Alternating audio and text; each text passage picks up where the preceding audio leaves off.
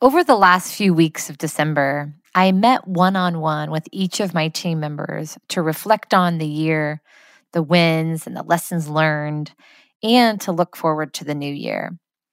In preparation for those meetings, I wrote each of them a note expressing pride in their accomplishments and who they are, and acknowledging to each of them specifically what I'd noticed in them this year. Just revisiting the experience, I can feel the goodness in that exercise.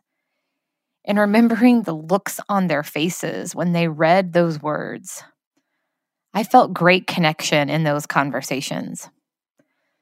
Think about a time recently when you felt proud of or impressed by a colleague, team member, or a friend.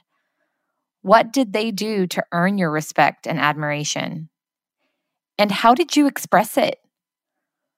While being the recipient of attention can feel great, offering support and celebrating the successes and good qualities in others is a deeply, deeply enriching practice just as I experienced when telling my team members what I appreciated in them this year.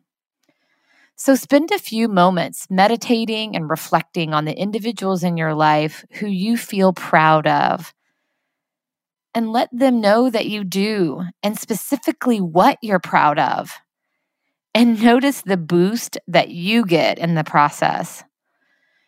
The world needs all of the encouragement it can get.